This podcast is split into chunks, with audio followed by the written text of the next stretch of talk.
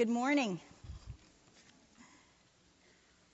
It is so good to be here today. I'm like Karen, I love this.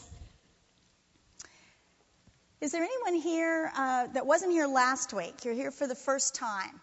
Oh, we also have the hands for the um, outlines. Okay, who's here for the first time? Is there some of you out there? Good. Okay, welcome. We are so glad to have you join us. Uh, I had them set up a drum set for me today because I'm going to play Wipeout for you at the end. Not really. Only my brother could play Wipeout when I was asleep or um, in the bathroom or something, and he'd come with his drumsticks. But anyway, this is set up because the big band uh, is going to be playing for us Friday night. It's free. Everybody comes 7:30, and Jennifer said they're playing songs from the 20s to the 80s. It's called Turn Your Radio On. So if you want to come, I will not be up here playing in any fashion, but um, it it would be fun to listen to. We're in our second week. Well, first, I, I just want to say what an honor and a privilege it is for me to be up here. And it's humbling and, and pretty scary if I think too long about the fact that you guys have come to, to hear me. But um, I, I count it a privilege, and, and thank you for that. And I also want to thank those of you that have been praying for me. I need those prayers. I feel those prayers, and I want to thank you. They're deeply appreciated. We're in our second week of this series on wisdom, and we're uh, calling it Living as a Wise woman. And we said last week that um, one thing wis- wisdom is not is a know-it-all. And we talked about Lucy from the Peanuts, the quintessential know-it-all. And so I brought another cartoon of hers today. And this time she's sitting in that little stand that um, she made, and she says this is not a lemonade stand. Above it, it has psychiatric help, five cents. And then when she's sitting there, behind it, she has the doctor is in. And then there's Charlie Brown. He was her number one customer. And she's talking, of course, instead of listening. She's saying, Your life is like a house. So you want your house to have a solid foundation, don't you? Of course you do. So don't build your house on the sand, Charlie Brown. And about that time, the whole thing comes crushing down upon her, and she's underneath it, and she looks up and says, Or use cheap nails. So we don't want to be like Lucy, the know it all. We want to have godly wisdom. And last week we laid the foundation for living as a wise woman, and we said we uh, needed three things to get started. And the first one, the biggie, is fear of the Lord is the beginning of wisdom. Fear of the Lord is that proper relationship with God, living your life in reverential awe of God's sovereignty, goodness, and mercy, and with obedience to Him and in relationship with Him.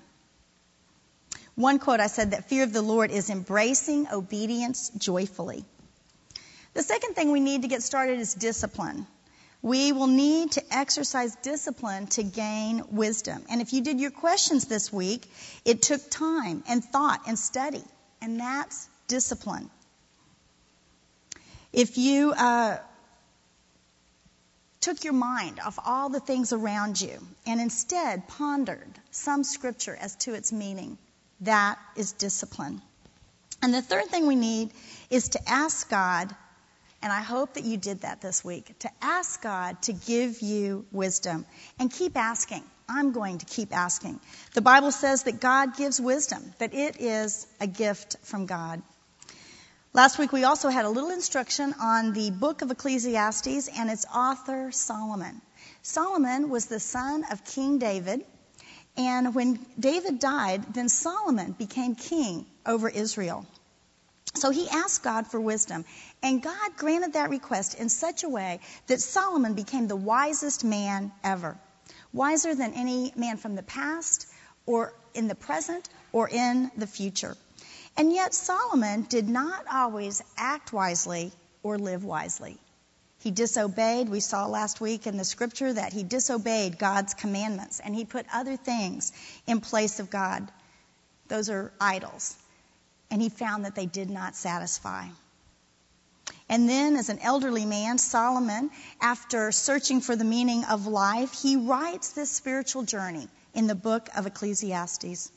Solomon tries everything to find meaning in life, everything under the sun. And last week I said that whenever you see that phrase, under the sun, know that Solomon is talking about life apart from God. Under the sun is life apart from God. And nothing Solomon tried proves meaningful. And that's the reason I think Ecclesiastes is so relevant to us today. Because Solomon was trying the very same things that people try today to find meaning. He tried wealth and power and status and pleasure and projects and relationships and even knowledge and wisdom. And don't those things sound familiar? And apart from God, under the sun, none of those satisfy. It was all vanity, vanity, meaningless, meaningless. And so his conclusion, the realization that Solomon comes to, is that the whole point of man is to fear God and keep his commandments. This is why Ecclesiastes can be called the idol buster, because those things or those people that we elevate to the utmost importance in our lives, they, those are the idols in our lives. They will not ultimately bring satisfaction. They will not bring meaning to our lives. Ecclesiastes was written to warn us against placing our hope in anyone or anything other than God. You know, there's a country western song, and I'm not a country western uh, person. I'm from Florida. Uh, I got here a little late. I'm a transplant, but there was a song that I kind of remember. It had a catchy phrase, and it's something like, you know, to come up if I'm wrong after class and let me know. It had something like looking for love in too many faces, looking for love in all the wrong places. Yeah, thanks. I hear some, I hear that country western person out there. Good job. That could have been the theme song for Ecclesiastes. Looking for love in all the wrong places and looking for it in too many faces. The truth is, the conclusion of the matter, we need God. We looked, we turned to the back of Ecclesiastes to find Solomon's conclusion, chapter 12, those last few verses.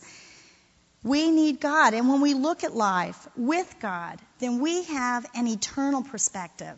It's life under the Son of God. Under the Son of God. And that was our first principle that we established last week. A wise woman has an eternal perspective. This is foundational. Fear of the Lord is the beginning of wisdom, so a wise woman has an eternal perspective.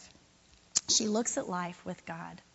And today, we're going to talk about another foundational principle, and that is a wise woman trusts the heart of God.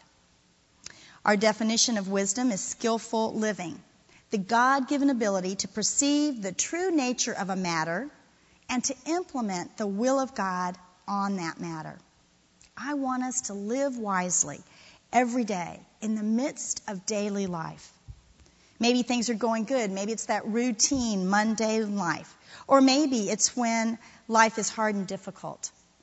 Or maybe it's that, those times of soul crushing sadness. You've lost someone that you love, a dear friend or a loved one, and you miss them so much you can hardly stand it. Maybe it's life and relationship, uh, there's a relationship that's not going the way you want. Or maybe it's a child or a grandchild that's struggling. Or maybe life for you is a crushing disappointment at work or some other place in your life right now. How do we live wisely? How do we act wisely in those situations as well as in those good everyday moments in our life? I'm convinced that we must know and believe who God is to live wisely. Trusting the heart of God means knowing who God is and believing what we know about God to be true. The example, many of you have probably heard of it, is the chair. I know that's a chair. I know that it was made for people to sit in. But if I don't believe that that chair can hold me, I'm not going to sit in it. I need to believe that it will hold me, that it will do what it was made to do. We have to know God to trust God. Some commentators have said that there's not a lot about God in Ecclesiastes, but I disagree. I think that we can learn a great deal about God in this book. And I think most of you that have done your homework this week found that to be true as well. The word Elohim, which is one of the Hebrew words for God, we find that 40 times in the book of Ecclesiastes. more than the 38 times that we see the word habal, which means meaningless or vanity. So today we're going to look primarily at chapter 3 in the book of Ecclesiastes and see what it says about God. the Bible is God's love story to us. And it's about us. And all through the Word of God, we see the character of God. We see the attributes of God. We see who God is. This is how we come to know God. Proverbs 9:10 that we looked at last week said that fear of the Lord is the beginning of wisdom, but the second part of that, knowledge of the Holy One is understanding. As we know God, we gain understanding. Understanding of life in general and those individual moments, individual moments that require wisdom. We can find God throughout scripture. But let's look today at Ecclesiastes and see what Solomon has for us. Let's begin. Follow along as I read, um, starting in verse 1. We're going to read 1 through 8. Ecclesiastes 3, verse 1. I'll take a drink. There is a time for everything and a season for every activity under heaven, a time to be born and a time to die a time to plant and a time to uproot, a time to kill and a time to heal, a time to tear down and a time to build, a time to weep and a time to laugh, a time to mourn and a time to dance, a time to scatter stones and a time to gather them, a time to embrace and a time to refrain, a time to search and a time to give up, a time to keep and a time to throw away, a time to tear and a time to mend. And here's a hard one a time to be silent and a time to speak, a time to love and a time to hate, a time for war and a time for peace. I'm about to break into song. Does anybody remember that? Turn. That's uh, how many remember that back in the 70s? The bird, yeah. You know, it's amazing. I'm going to point it out to you how much of Ecclesiastes is out there in the secular world. We're going to see some other um, verses that you thought was just a saying out there, and it's really from the book of Ecclesiastes. You know, why would the Byrds write that song? But I think that's neat from uh, the book of Ecclesiastes 3. You know, as I look through these things, I see that God is a God of order. God is orderly. God created the world and he also designed time and ordered time. God made an orderly world in the sense of the seasons and in the natural rhythms of life. Without the God ordained natural laws, life would be chaotic, if not impossible. And yet, even though God is a God of order, oftentimes things in our life get into a mess. Oftentimes things are chaotic and we don't know if we're coming or going. And that reminds me of this joke I've got to throw in here. There were three brothers, y'all have probably heard of it, and the one brother was complaining, they were all getting older, and the one brother's complaining about his other two brothers and um, saying, Boy, you guys, your memories are shot. And he looks at the one brother and he says, You know, like last night, all of a sudden, you know, something interrupts you. You've got one leg in the bathtub and one leg out, and you have to call and say, I, I don't remember, was I getting in the tub or out of the tub? And then he looks at the other brother and he says, hey, you know, hey, what are you laughing for? You're no better. You were going, um, you were on the stairs and you had to yell and say, hey, I forgot. Am I going up the stairs or down the stairs? Boy, let's knock on wood that I don't get like you guys. Hey, is that the back door or the front door?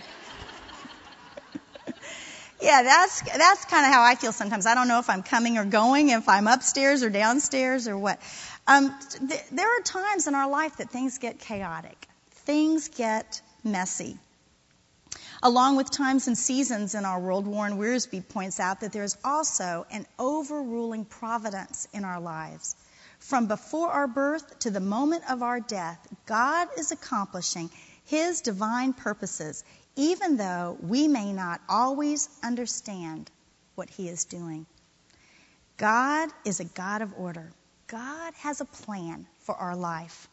On your outline, I've written uh, Jeremiah 29:11, and it says, "For I know the plans I have for you," declares the Lord, plans to prosper you and not to harm you, plans to give you hope and a future. When life seems chaotic, no, God is a God of order. When you seem out of sync, when things around you are a mess, stop and ask God for wisdom to bring order into your life. Ask God that He would show you His plan, that He would bring order into your life. Next, I want to read um, in uh, chapter 3. Let's look at verse 9. What does the worker gain from his toil? I have seen the burden God has laid on men. He has made everything beautiful in its time. You know, life can seem very confusing. It's confusing sometimes, like um, Solomon says, God has put a heavy burden on us, and we don't understand why. We ask why. You know, whenever we ask why, then we have that narrow perspective under the sun. Instead, we need to ask who and look to who. That's the broad, eternal perspective. And we see here that Solomon says, God has made everything beautiful in its time. God is sovereign. When things look confusing, know that God is sovereign. What does that mean? That's a big concept, the sovereignty of God. Well, it means that nothing is outside of God's power and authority. Nothing. Nothing is outside of God's power and authority. Unger's Bible Dictionary says of the sovereignty of God that it is not an attribute of God, but it is a prerogative based upon the perfections of the divine being. God is perfect. And like Ted said in his sermon Sunday, God is always right. He rules from perfection.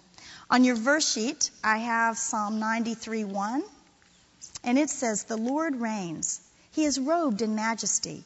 The Lord is robed in majesty and is armed with strength. The world is firmly established, it cannot be moved. The sovereignty of God means that He is under no external restraints whatsoever. The author Linda Dillow calls God the blessed controller of all things. And she gets that title from 1 Timothy, and that's on your verse sheet, chapter 6, verse 15. And it says, God, the blessed and only ruler, the King of kings and Lord of lords, who alone is immortal and who lives in unapproachable light. God is the blessed controller of all things. And yet, we are not robots. God was pleased to create us with the power to choose between good and evil. And God rules over us with justice and wisdom and grace.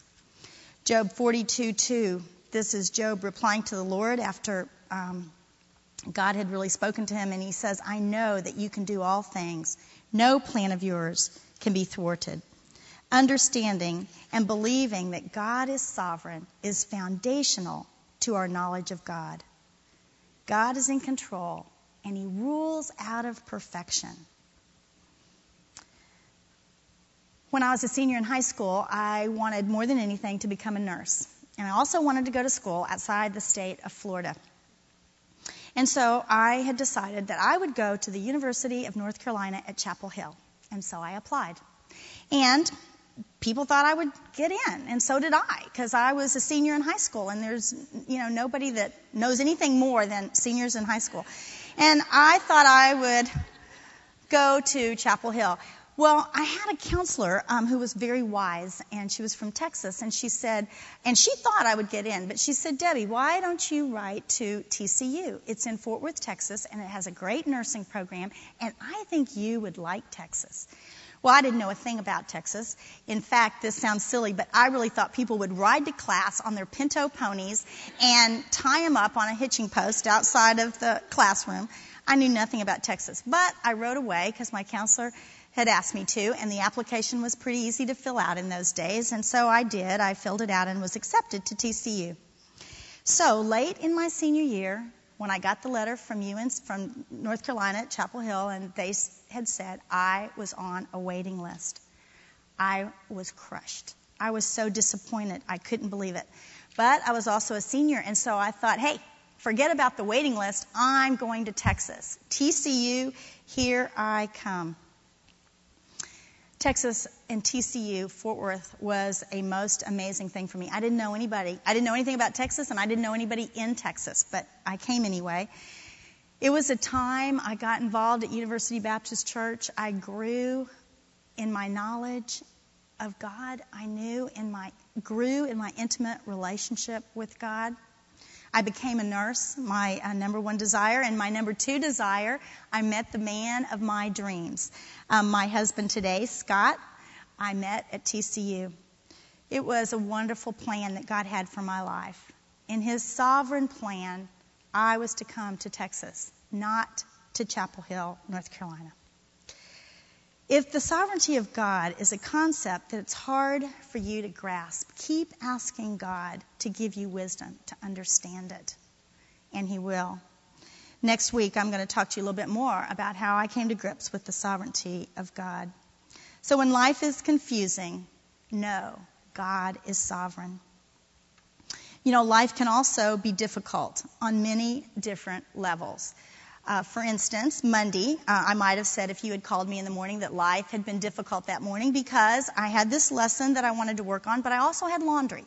So I was in a hurry in the laundry room. My laundry room may be like some of yours. The wash machine and dryer, it's just crammed in there with the shelves and there's not much space. And so I grabbed the detergent and the cap flew off, which is the measuring cup.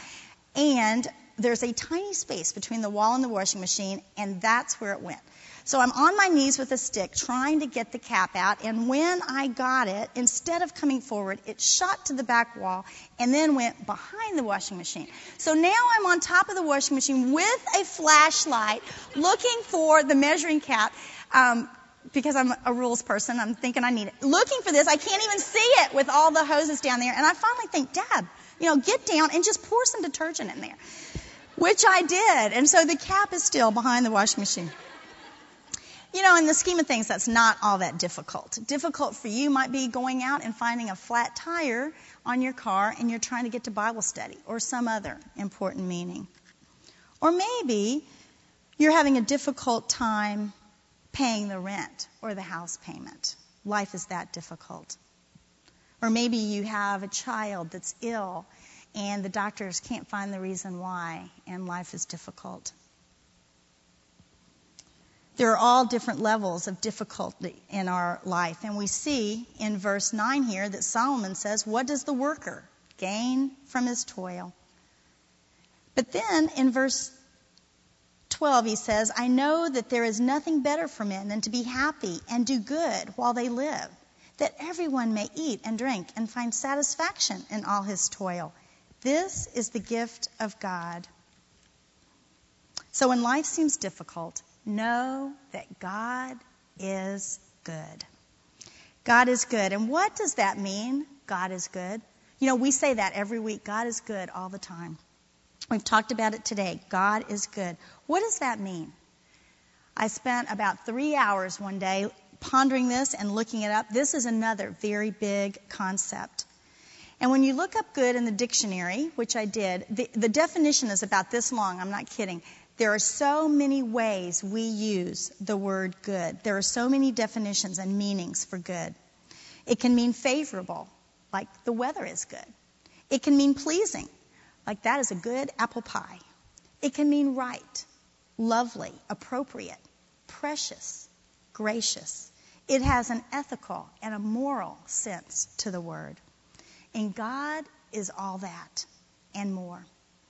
And then I began to look at some scripture verses to see what kind of scriptures are there talking about God's goodness. And on your verse sheet, if you'll look um, with me, Genesis 1:31. First thing I see is God saw all that He had made, and it was very good. In creation, this is the creation story. God would make something, and He would look and say, "That is good." And at the end, when he had made it all, he said it was very good.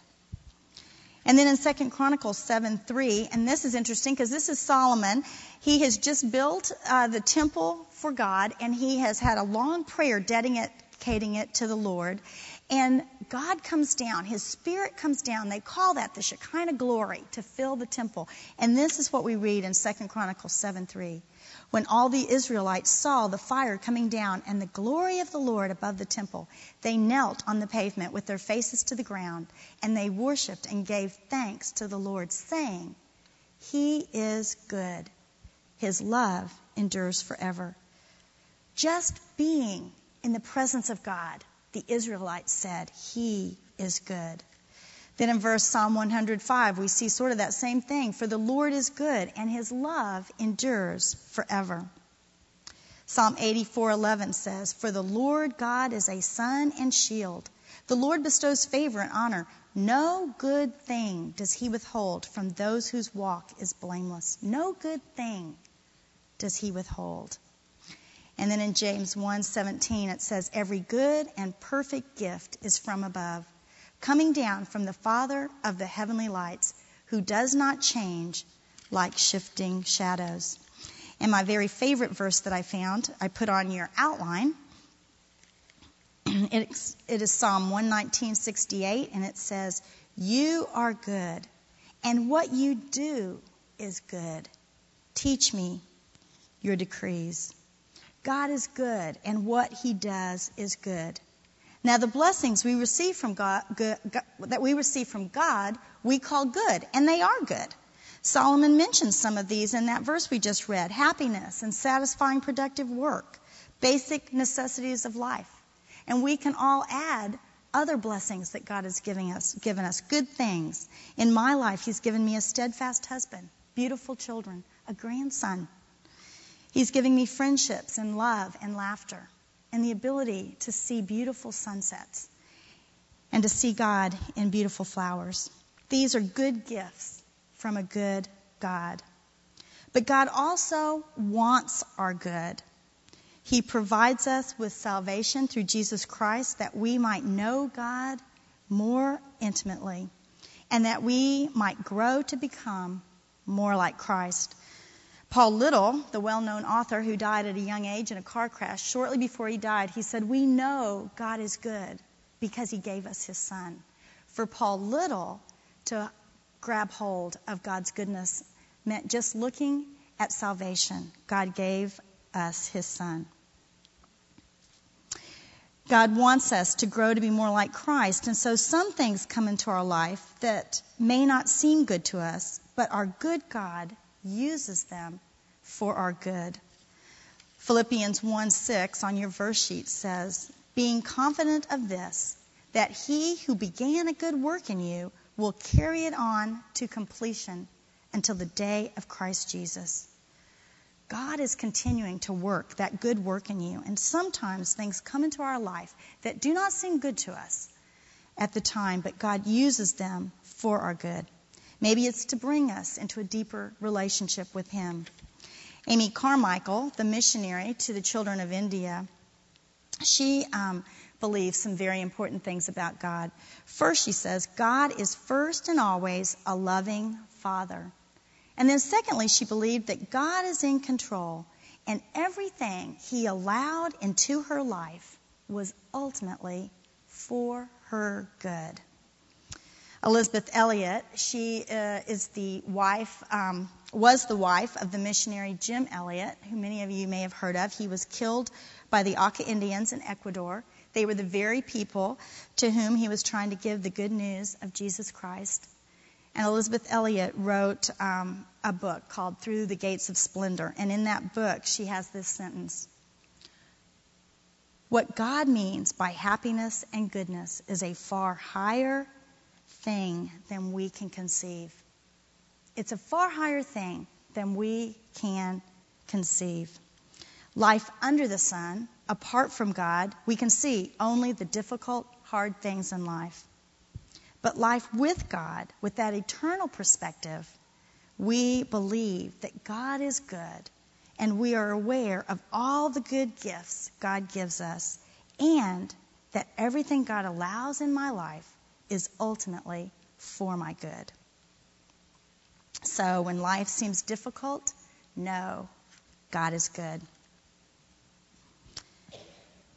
Let's go on and read Ecclesiastes 3:11 and we're going to read the second part. This is uh, one of those outstanding verses in Ecclesiastes. It has so much in just this one verse. And the second part of it says, "He has also set eternity in the hearts of men, yet they cannot fathom what God has done from beginning to end."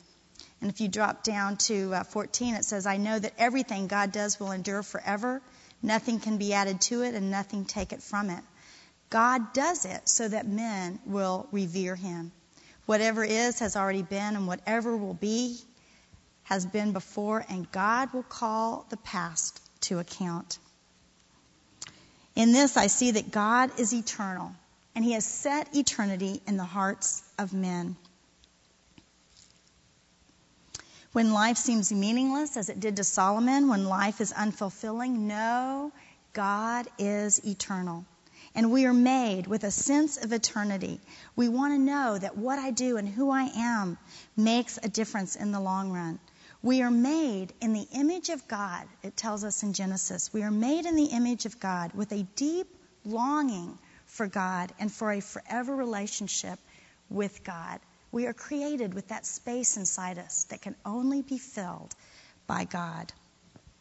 God sent Jesus, our sin substitute, so that by grace through faith, we can have this eternal relationship with an eternal God. God had no beginning and he has no end.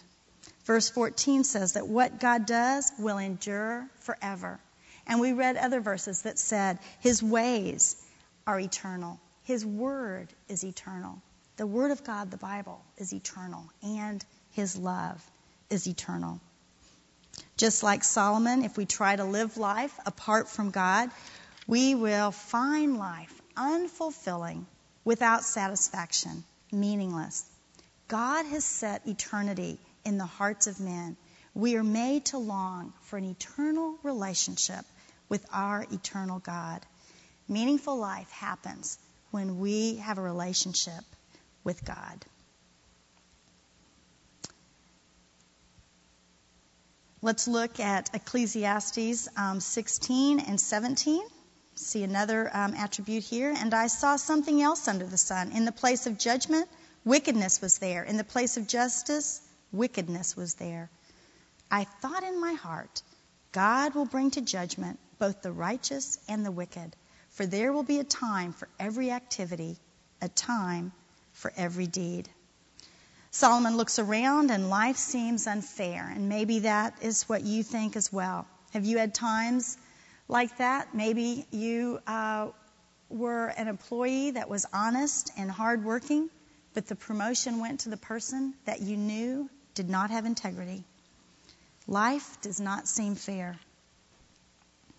Solomon tells us in verse 17 that God is judge, and in his time he will judge both the righteous and the wicked.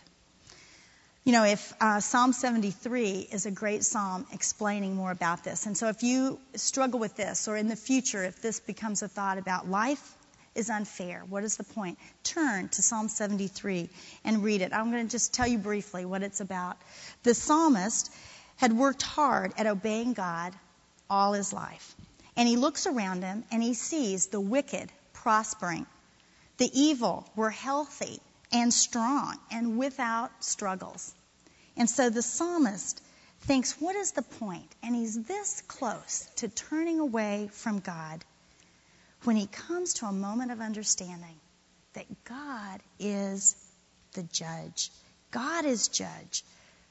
And so we read um, in the on your outline, Psalm 96:13, it says, "He will judge the world in righteousness and the peoples in truth.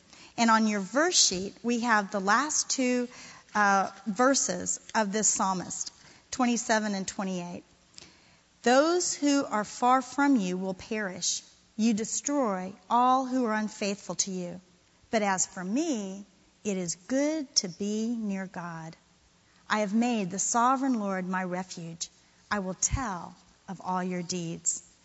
When life seems unfair, know God is judge, and, is, and, is his, and in his time he will judge the righteous as well as the unrighteous. And then our last point today comes from the third part of Ecclesiastes 11, where it says, Yet they cannot fathom what God has done from beginning to end. We cannot fathom what God has done. And we see that same point. Um, you don't have to turn there, but in Ecclesiastes 8, verse 17, Solomon says this Then I saw all that God has done. No one can comprehend what goes on under the sun despite all his efforts to search it out. Man cannot discover its meaning. Even if a wise man claims he knows, he cannot really comprehend it.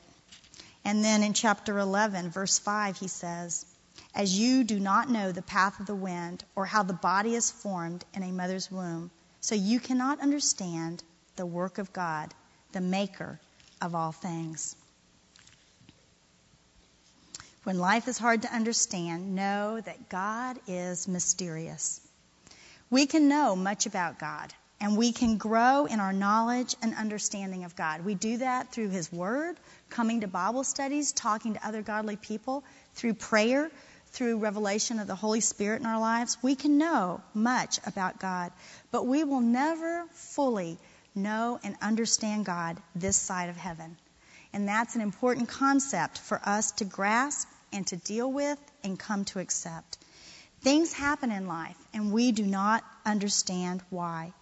Messy things, confusing things, difficult, hard, and unfair things happen in our life, and it doesn't make sense to us. We do not understand. And soon we begin to ask why, or someone else begins to ask why. That's that narrow perspective under the sun. And so you might hear some people say, well, God is good. But he just doesn't have the power to change this. He just doesn't have control over all things. This thought goes against everything that we just read in Scripture. The Bible says that God is all powerful, that He is in control and sovereign, and that nothing is outside of His control. When Job questioned, when Job questioned God after a long time of suffering and asked God why, God pointed to the universe that he had created. God pointed and told Job all the things that he had done. Chapter after chapter at the end of Job. God is not powerless, ladies, but he is mysterious. God is mysterious. J.I. Packer wrote the book Knowing God, and in that book, he wrote, For the truth is that God, in his wisdom, to make and keep us humble and to teach us to walk by faith, has hidden from us almost everything that we should like to know about his providential purposes. You know, Solomon kind of said that. It was to, to revere God, it's to keep us humble. Man, in his limited vision, cannot understand why God does things the way he does. But, but Scripture is clear on one thing God is good and he makes all things beautiful in his time. God is good and he is great. So when life seems hard to understand, know that God is mysterious. A wise woman trusts the heart of God. Trusting the heart of God requires knowing who God is and believing what you know to be true about God. When I was in high school, my dad had a boat, and my whole family, my brothers and sisters, and mom and dad, went on a trip to the Bahamas. And we went on our boat and we saw many beautiful things. We anchored out off of islands where nobody lived, and um, it was a wonderful experience um, until the very end of the trip when we were to go from the Exumas to the large island of Andros. And to do that, the straight shot was across very deep water. It's called the tongue of the ocean.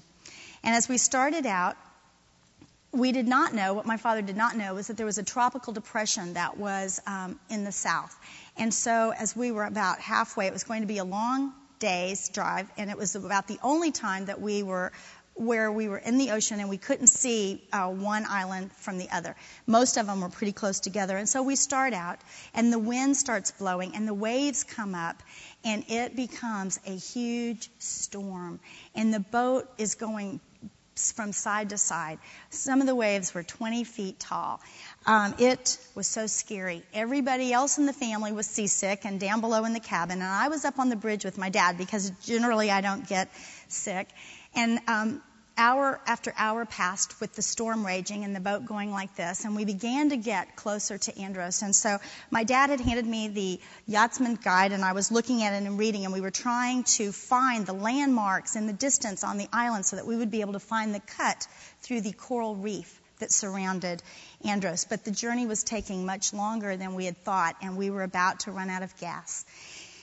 And I said to my dad, So Daddy, if we run out of gas, what, what will we do? Because we would drift and we would hit this coral reef that was a couple miles outside of the island of, of Andros. And Daddy said, We will throw out the anchor and we will anchor it on a strong rock and we will not drift onto the coral reef. We didn't have to do that. We found the cut and we had enough gas to make it into safe harbor. But as I sat on the boat, wondering that and having it toss and the wind blow around me, I had this picture of mine in my mind of the anchor going down and holding on to this strong rock on the bottom of the ocean. And in my mind today and in my heart, I think that is what it means to trust God, to know God so that we can anchor ourselves on God, so that when those wind and waves of hard times, of sad times, of difficult, confusing, and messy times. We are anchored on who God is. We know who God is, and we don't go adrift onto those rocks. A wise woman trusts the heart of God. Psalm 46:10 says, "Be still and know that I am God." Ladies, let's be still and know God so that as wise women, we can trust the heart of God. Let's pray.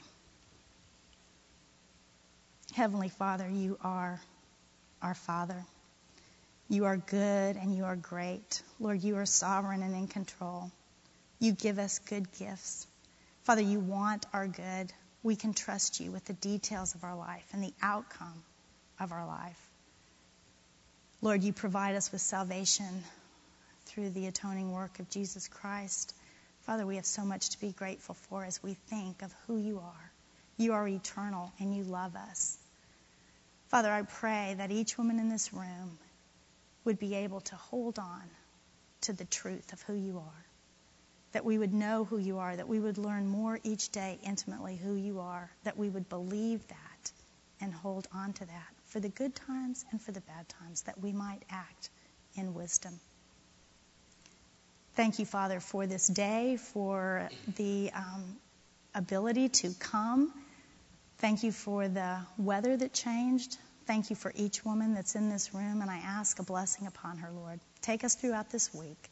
Hold us close to you so that we might know you evermore and love you even more. And I ask this in Jesus' name. Amen.